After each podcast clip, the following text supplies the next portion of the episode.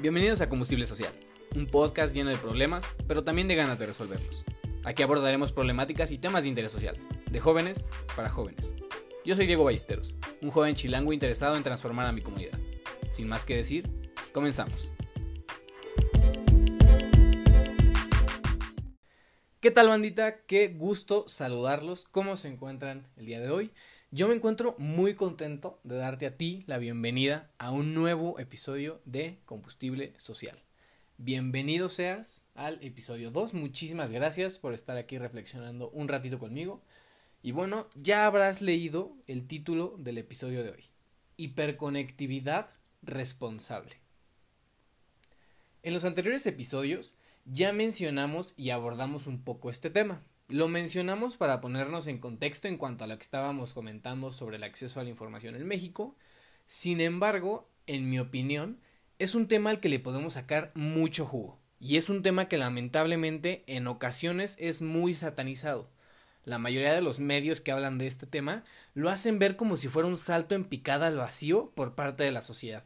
Y me gustaría usar este espacio para que nosotros le podamos dar un giro a esto, que podamos enseñar por qué la hiperconectividad es la herramienta perfecta para abordar una cantidad impresionante de problemas, si es que la usamos con responsabilidad. Pero, para entender lo que es la hiperconectividad responsable, necesitamos saber y entender lo que es la hiperconectividad. Esto es nuestro punto de partida indiscutiblemente. Si queremos obtener una definición formal de lo que es hiperconectividad, Déjame adelantarte que no la vas a encontrar. Es un término nuevo que se sigue tratando de definir. Gran parte de los artículos y publicaciones que hablan al respecto se enfocan mucho en lo que conocemos como el Internet de las Cosas, que básicamente, y en pocas palabras, es la conexión entre varios dispositivos electrónicos que procesan y comparten información entre sí. Un ejemplo muy sencillo es la conexión que tiene un reloj inteligente con tu celular y a la vez la conexión que se tiene con Alexa para poner música, por ejemplo. No nos vamos a enfocar en esto, solo es para ponernos un poquito en contexto y mencionar que gran parte de las publicaciones hablan de este tipo de conexiones y el intercambio de información que se tiene debido a esto. Pero poco se habla del acceso casi ilimitado a la información que tenemos en la actualidad. Esto es en lo que nos vamos a enfocar. Como les dije, la hiperconectividad es un término que aún no se ha definido formalmente. Entonces, nos tomaremos la libertad en esta ocasión de abordarlo de una manera más centrada a nuestro propósito. Hace unos momentos les comenté que gran parte de las publicaciones que hablan sobre hiperconectividad dejan de lado esta parte de acceso a la información sin embargo, sí hay algunos medios que sí toman en cuenta esta parte. Pero hay algo que me llamó muchísimo la atención y siento que es importante mencionarlo. Vi algunos videos y conferencias que hablan de este tema, pero me di cuenta de que en su mayoría los ponentes eran personas de arriba de 35 años, más o menos. Igual con los asistentes, eran adultos de arriba de 30 años aproximadamente. ¿Por qué menciono esto? ¿Por qué siento que es importante? Porque me di cuenta de que gran parte de las personas que hablan sobre hiperconectividad es gente que trata de entenderla, que trata de adaptarse, a diferencia de nosotros, de nuestra generación. Para ponernos en contexto, yo tengo 20 años, soy de la Ciudad de México, y soy alguien que realmente creció ya con un alto nivel de acceso a la información. Por ejemplo, en mi casa eh, siempre he tenido televisión, desde pequeño tuve clases de computación en la escuela, eh, no tardó mucho para que empezaran a llegar los iPods Touch, eh, conexión Wi-Fi, etc. Y seguramente tú que me estás escuchando también viviste estas etapas. A lo que quiero llegar es que nuestra conectividad y nuestro acceso a la información ya es nata. Prácticamente nacimos con esto. No nos tuvimos que adaptar, a diferencia de generaciones mayores a la nuestra. Y esto es una enorme ventaja que tenemos nosotros para empezar a utilizar esta conectividad de manera correcta y responsable. Nos podemos ahorrar esta etapa de adaptación y empezar a actuar, empezar a utilizar nuestra conectividad lo más que se pueda. Ahora, esta parte de que las generaciones mayores a la nuestra sean los que están buscando adaptarse y que sean ellos los que están hablando del tema, es una de las principales razones por las que la hiperconectividad es tan atacada. Por ejemplo, en una conferencia que estaba viendo, el ponente contaba una anécdota. Eh, esta anécdota trataba de que en una playa vio en, una ocasión a una persona utilizando su computadora a un lado de la playa. Y él mencionó que no se quería convertir en eso, que le tenía miedo a transformarse en eso. Y eso es lo que me molesta en algunas ocasiones, que se satanice tanto el uso de la tecnología, porque inevitablemente el satanizarla, el, el poner que es malo la tecnología, que es malo el uso de las redes sociales, nos va a imposibilitar ver el enorme potencial que tiene algo tan simple como es el uso de las redes sociales, por ejemplo. Entiendo que la hiperconectividad tiene sus desventajas, sí lo entiendo, o sea, entiendo que tiene sus contras. Podemos poner varios ejemplos, la adicción a las redes sociales justamente, eh, los problemas de comunicación social y afectiva, ¿no? Que mucha, en muchas ocasiones nuestra generación es de las generaciones que más trabajo les cuesta entablar conversaciones, etcétera. Sí entiendo es, estas partes contrarias, ¿no? estas partes negativas a la hiperconectividad.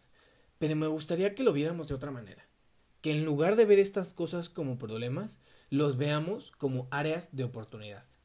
Debemos de aprender a utilizar la tecnología de manera responsable a nuestro favor, con el objetivo de atacar problemáticas en nuestra sociedad.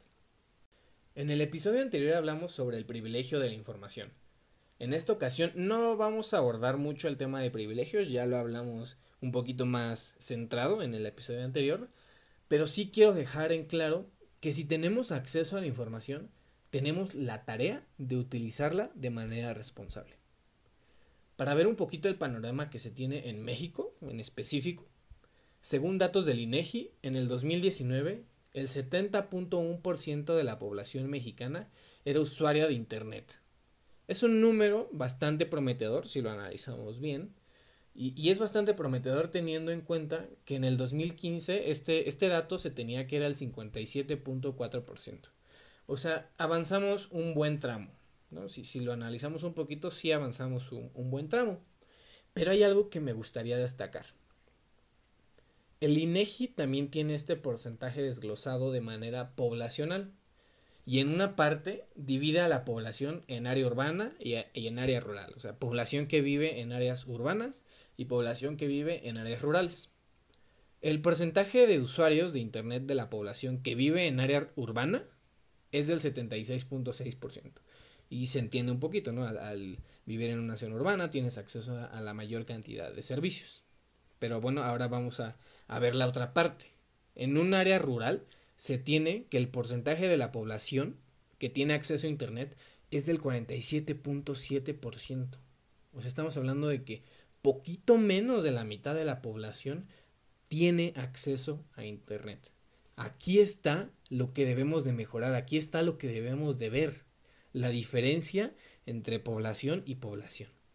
Y esta es la principal razón por la que digo que si tenemos acceso a la información, debemos de saber utilizarla de manera responsable.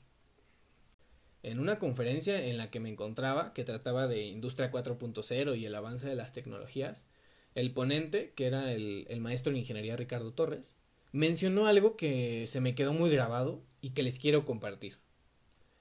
Él mencionó que el principal reto para las nuevas generaciones, o sea, para nosotros, no era lograr la mayor cantidad de conexiones y transmisión de información entre dispositivos, sino que el verdadero reto era conectar a la mayor cantidad de gente posible, llegar a estas zonas a las que no se tiene acceso y mejorarlas. ¿De qué estamos hablando? De mejorar el acceso al Internet, por ejemplo, en estas poblaciones en las que solo el 47% tiene acceso. Ese es nuestro verdadero reto. Esta parte del reto que tenemos nosotras, las nuevas generaciones, es precisamente lo que te quiero transmitir. Las ganas de utilizar nuestra hiperconectividad para cambiar las cosas. La hiperconectividad no es crear la inteligencia artificial, no es desarrollar nuevos sistemas de intercambio de información la hiperconectividad es todo lo que podemos hacer con la información que tenemos al alcance de nuestras manos. Algo tan simple como alzar la voz en redes sociales puede generar cambios enormes y ahí estás utilizando de manera responsable tu hiperconectividad. Puedes buscar datos que te ayuden a resolver problemáticas. Por ejemplo, en 5 minutos logré obtener los porcentajes de acceso a información en México. Y ahí estás utilizando de manera responsable tu hiperconectividad. Puedes compartir con gente alrededor del mundo tus conocimientos y ahí también estás utilizando de manera responsable tu hiperconectividad. Te dejo con una última reflexión. Si en este momento viajáramos a los años 20, o sea, viajáramos en el, en el tiempo y llegáramos a los años 20 y le dijéramos a alguien que con un toque en una pantalla podemos mandar un mensaje de manera instantánea a todo el mundo, no se lo creerían. Sé consciente del poder que tienes en tus manos y sé consciente del poder que tienes para cambiar las cosas. Bandita, les agradezco mucho el haber estado aquí conmigo un ratito reflexionando. Espero que te haya ayudado a cambiar un poquito tu perspectiva y que cuestiones el poder que tenemos en nuestras manos. Si quieres platicar o, reflexionar más al respecto, mándame un mensaje en Instagram. Estoy como arroba Diego F. Valles con B.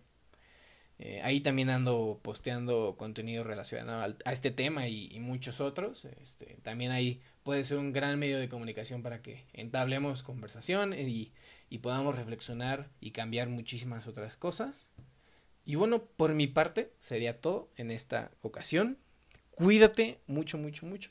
Te espero en el siguiente episodio y recuerda que para avanzar siempre necesitamos un poquito de combustible. Adiós.